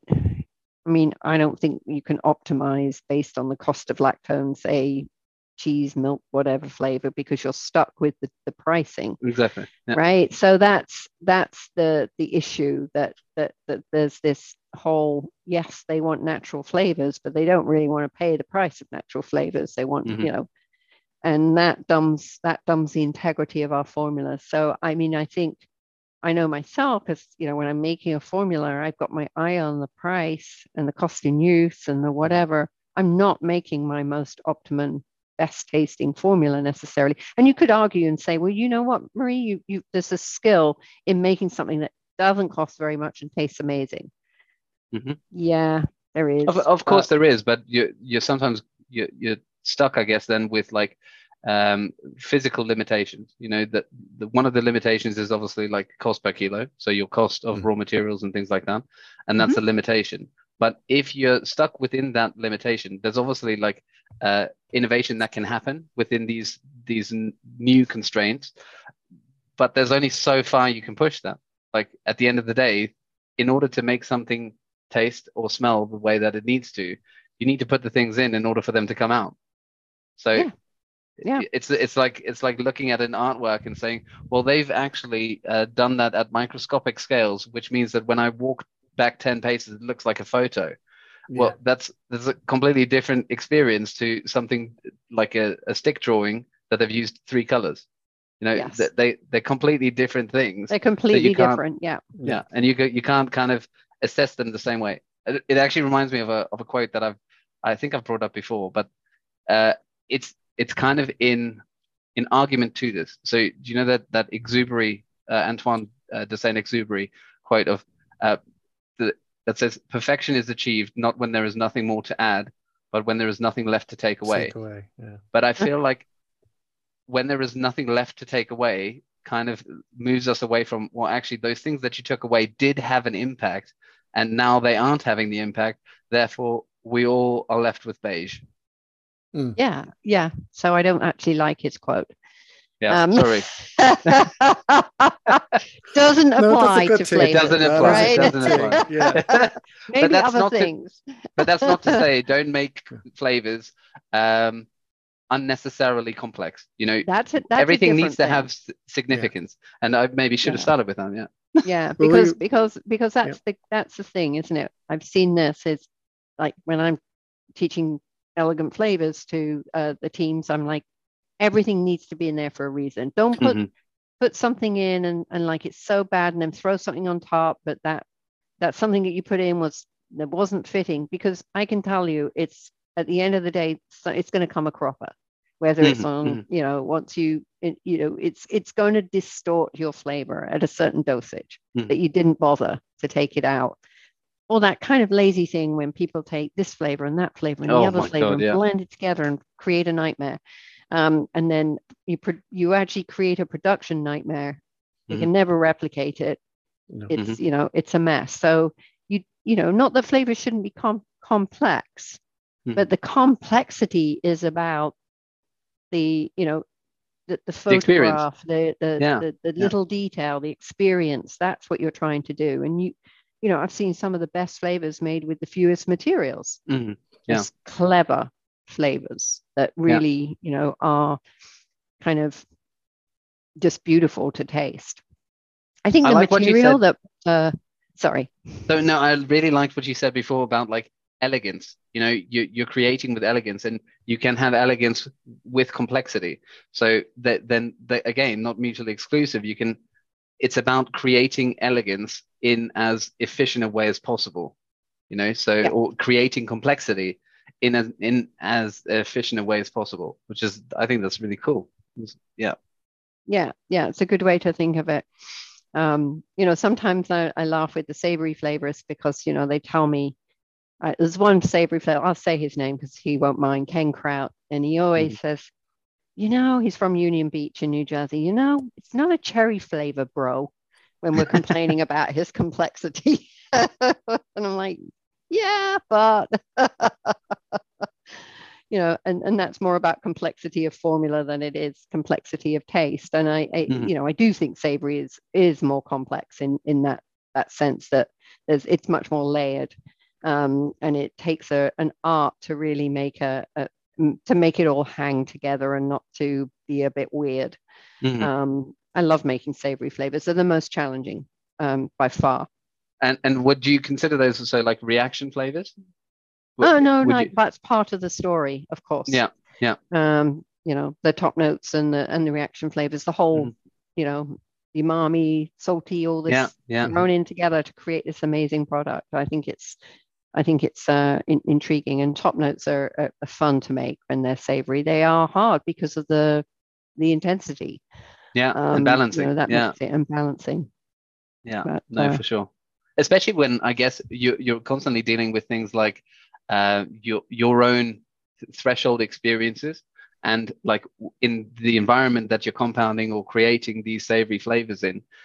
They're so strong, super, super strong. So the raw materials that you're using are so strong in and of themselves that how can you balance? How can you balance in that environment and it come out when I was working in savory as well, I found that it was very, very difficult for me to be able to um, compound something one day and taste it that same day, and for my evaluation notes to be accurate. I came in the next day, tasted it, it tasted like a completely different thing, Yeah. and I was like out of kilter with everything. and I think that's one of the, the most intriguing things is that you can reach a threshold or like like over threshold on certain things where you you've become impaired at at seeing that nuance at seeing the nuance between all of these different materials in your flavor um, because you've kind of i guess been at it too long Yeah, well, I think that happens with um, not just with savory flavors, with no yeah other flavors, especially when you're matching. You know, Mhm. we've all been there. Like the end Yeah. of the day, oh my god, I've done it. This is amazing. yeah Done. Yeah. And then the next day, you know, goes into the application, or you taste it, or whatever, or you smell it. Like, what was I thinking? Like it's so this wrong. is completely out completely out like yeah, it, it like, kind of makes you think like what th- this doesn't make any sense at all no, no. Yeah. And I'm like, oh my god, I hope people don't know I'm a fake, really. yeah yeah yeah it's amazing i think it's it's quite but with savory, you're right. I mean, I think you have to. The other side of savory is you need to let it sit, Mhm, yeah. mature. Um, you know i think that's an important part like they change uh, dramatically it takes a while for that equilibrium to to actually be what smell or taste is going to be with a savory flavor longer than the other than a fruit or sweet flavor and is that because of the applications i think it's all the sulfurous notes mm-hmm. yeah yeah okay you're, you're using if you think about it you're using a lot more different Reactive. sulfurous notes generally you know Yeah. i mean you could arguably say the same for coffee coffee changes yeah right? yeah yeah or tropical fruit kind of things as or well tropical fruit especially like if you smell them on the day smell them Mm. the day next it, it, it tends to be better Yeah, it's amazing. So when we think Or like you know flavory, flavor delivery, and like mi- migration and things like that, those kind of phenomena are like really acutely um, experienced by flavorists, but not necessarily by really anyone else. You know, when we when we talk about like a flavor bedding in or a or a flavor like sitting to like uh, acclimatize in a thing or get to some kind of level of equilibrium, everything's always in flux you know so that's the reason food goes old and it's the reason like four year old um what's a jammy dodgers don't taste the same as two year old jammy dodgers. Everything they don't? And if they do there's something weird's going on. But but to a certain Yeah. extent those kind of advances in food science have enabled us to waste less to a certain extent. You know these preservation methods and uh, thinking about how how to uh, adjust compensation factors based on a particular process or procedure to produce an end application you know this end product. Um, and I- i i wonder how much better um, things have got these days than they've than they were before. You know like understanding compensation factors um, when when applying certain flavors to a certain application. Like do you have any kind of insights into like what is what is a difficult application to to flavor for and why Yeah, I mean, I, I I think the products that we're flavoring are a bit different now than yeah. I mean, we obviously we're still doing some of the the mainstay beverages and stuff like that, but when you're dealing with protein, we all Mhm. know how much harder that is to to flavor, and it might taste great day one. Um, you know, you make those, for example, but the most of the burgers that if they sit for an hour, they taste terrible. Um, you know the plant-based burgers because of that protein binding and you Mhm. know just it, it's just not they're just not good so they're challenging they're new challenges by some of the new products um, sports nutrition etc um, that that for sure we have to design and figure out how to design our flavors because at the end of the day you know food science is a, has played a great role in in enabling us to have products that have a great shelf life Mhm. etc but we have to figure out how you know I'm, I'm sure absolutely none of them taste the same after a year i know we've got year shelf life coming out of our ears but um you know but they're still got to taste good Mhm. right and Yeah. that's that's and some of the challenges i think we we're seeing with the um this sort of blurring of the lines between dietary supplements and and functional food and beverages right? We're seeing that and that that poses a lot of challenges from a flavoring perspective in terms of all those ingredients and how they interact all those active ingredients health and wellness ingredients and how they react with flavor and taste and how to make it taste good for a prolonged period of time. Because mm-hmm. I, I from my experience there are more changes once you start using different proteins different botanicals Yeah. um you know the the things start to get very complicated. Um doesn't mean that you can't make stuff that tastes good. It's just you have a better understanding of those interactions and how that complexity changes over time. Um but thinking about you know sort of a, a, a there's this kind of purist view of we want to take everything out right? We don't want to have preservatives. We want we want you know what's wrong with you? Why are you putting all this stuff in? And um, i did a little fun tiktok on pink sauce. Um, but that kind of emerged from this pink sauce tiktok craze right? And um, this pink sauce was created by somebody kind of a chef not really. Mhm. and it took off and then they started selling it and then it was arriving on the doorsteps of people exploding and whatever if that wasn't ever an example of why we have food science and why we have why we why why there's a need for food safety you Mhm. know uh, that to me was like a, such a great example for all these young people seeing this you know tiktok sauce and um, you know this thing had been made from dragon fruit this and whatever nothing not heat treated nothing and you know so it's it's it's can you imagine that turning up on your doorstep? And now now i think uh, they have a company making it you know probably it's dumbed down from what it was but i think Or, or are they safe? safety that's that's the thing that that that people need to recognize. It's like mm-hmm. it is about food mm. safety as well. Yeah.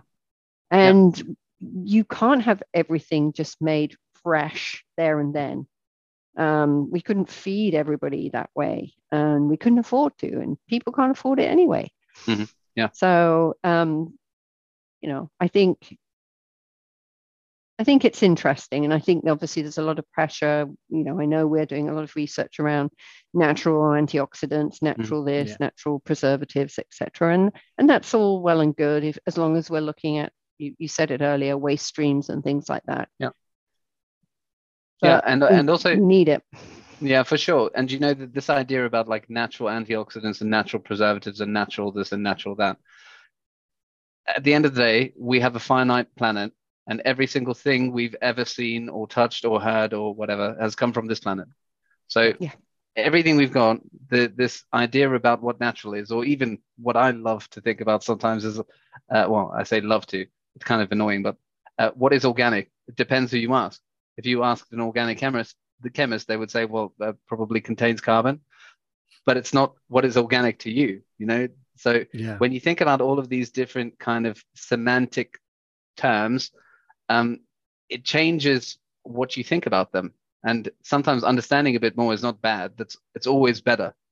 But sometimes a little bit of knowledge can be a dangerous thing where you think you understand, but really you don't. But you don't. Yeah. yeah, I always think there's a there's a shop here called Whole Foods. I don't know. and They do have it in the UK, right? Whole Foods. And people think everything in there is organic. Yeah. It's not. Mm-hmm. No, but even if it was, even if it was, there's like, what does organic really mean is different to what maybe people assume it means. You know, so They think it actually understanding better. what those mean. They think it means better. Well, that's the, exactly what they think about, I guess, natural.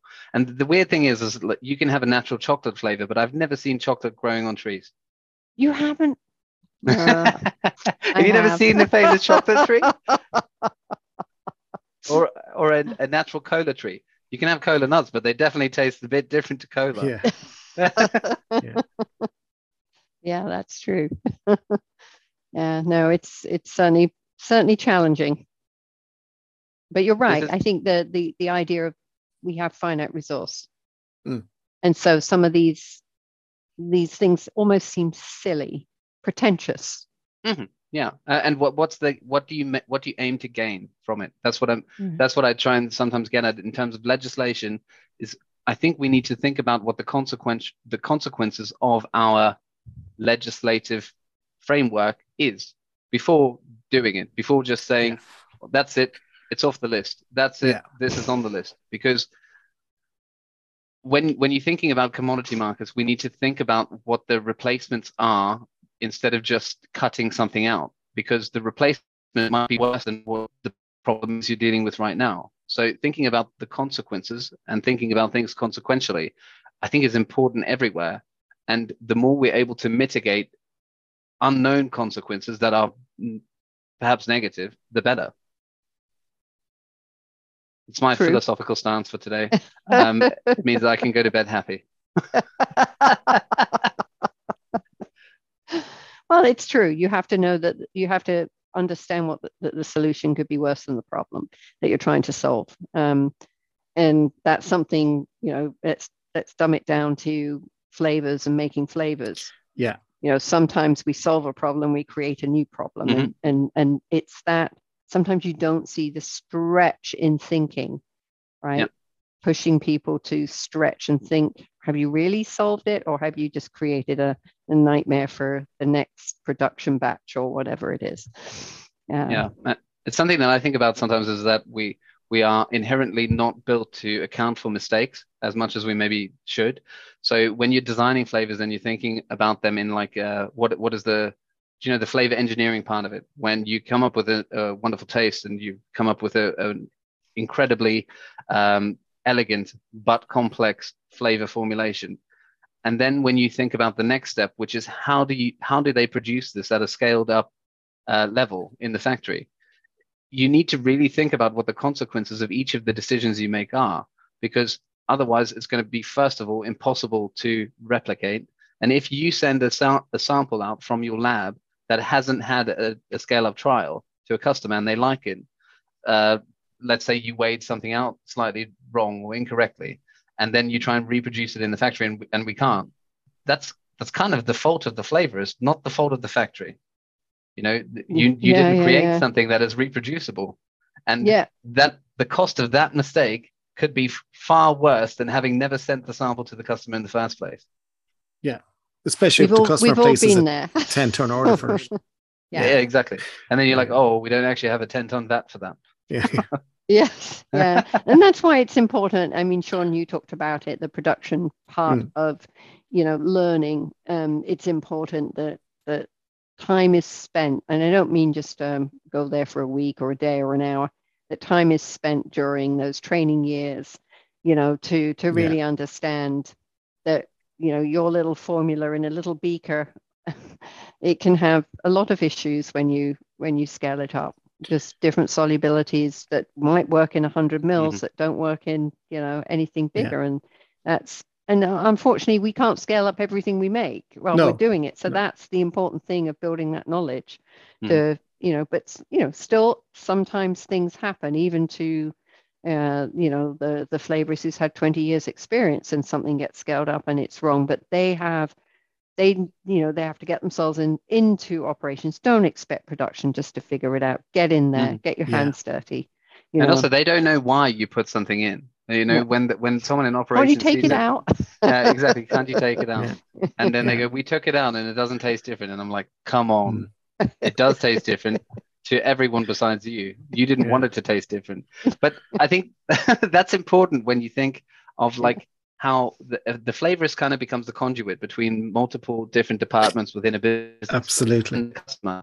You know, having having that direct rapport and good relationship with operations yeah. means that you're able to to liaise with those people easily, like with people that have a different skill set to you and a different level mm. of expertise or a, a different uh, mm. kind of perspective.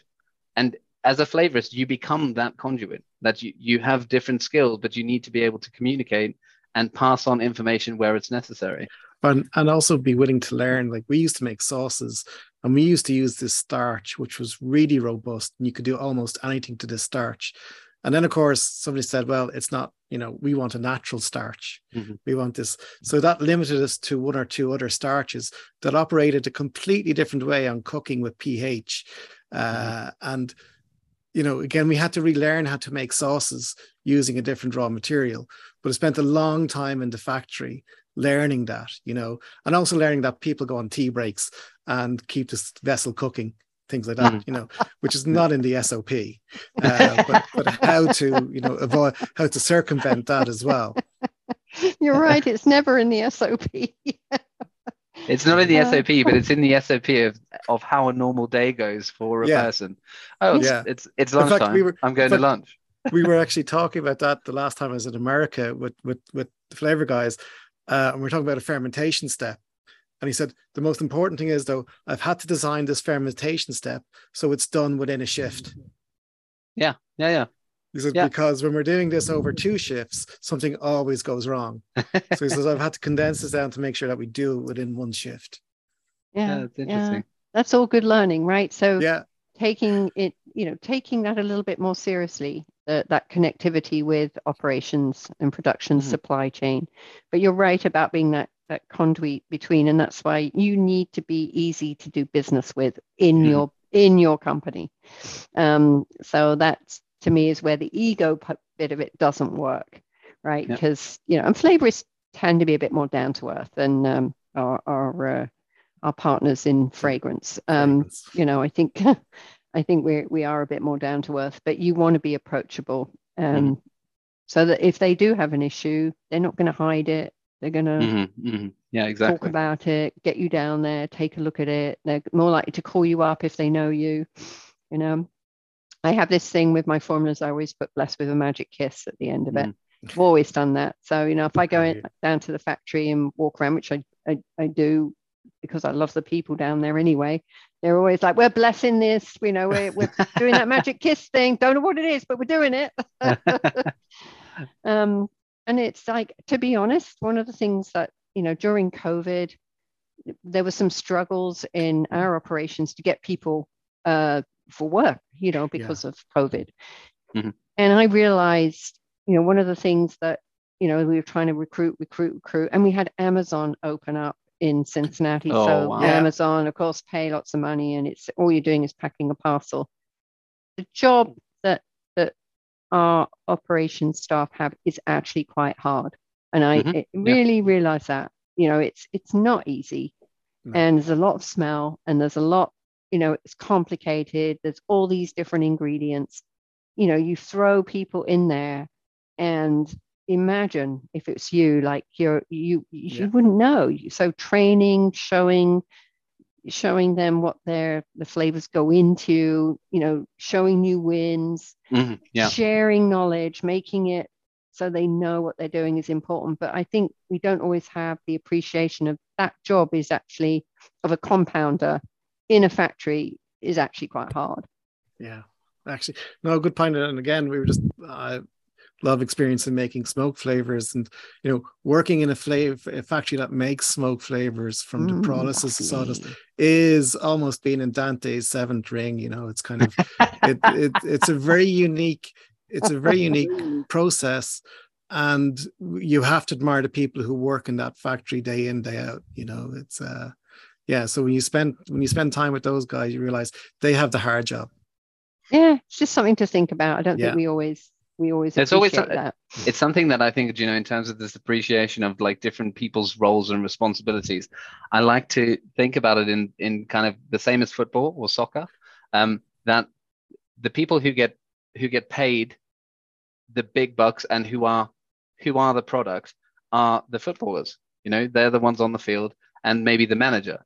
And in a way, we're kind of like the background staff yeah we come up with what's happening but if it wasn't for the people in for for personnel in operations like our products wouldn't exist. You know if they if they are if people are unable to make them or unwilling to make them they won't be made. So they're kind of Yeah. like the you know the the Messi the Messi of the company or the who who else is that? But i'm not um, i'm not so into soccer. The Messi still had to kick a ball he still had to kick a ball against the wall at some stage exactly. So everyone needs training. I like that. That was really right the way around yeah. That's full circle. so if if you're worried about expertise, keep practicing, everyone. And Marie, thank you so so much. It's been a really fascinating conversation, and and actually just really great to meet you and and get to chat. I think it's yeah been quite chill. appreciate it. It's been fun. Um loved it. Loved uh, just you know talking about life life as a flavorist right Yeah, don't it's often really get really to cool. do that Um, so also, if you'd like to uh, give us that list of lazy flavorists, uh, we'll publish it on our website if you'd like. oh perfect i'll get that to you uh, by tomorrow okay it'd be lovely Thank you. take care Yeah, thanks Right. you too. thank you Bye bye. bye bye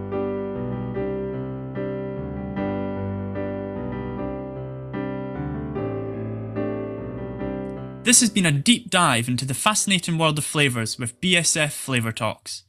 I hope that you've seen there is much more behind flavours. It is hard to acquire that right level of experience in order to create the perfect taste. If you've worked up an appetite for flavour science, stay tuned for more episodes and help support our podcast by sharing it with others on social media or leave us a review. I'm Aidan,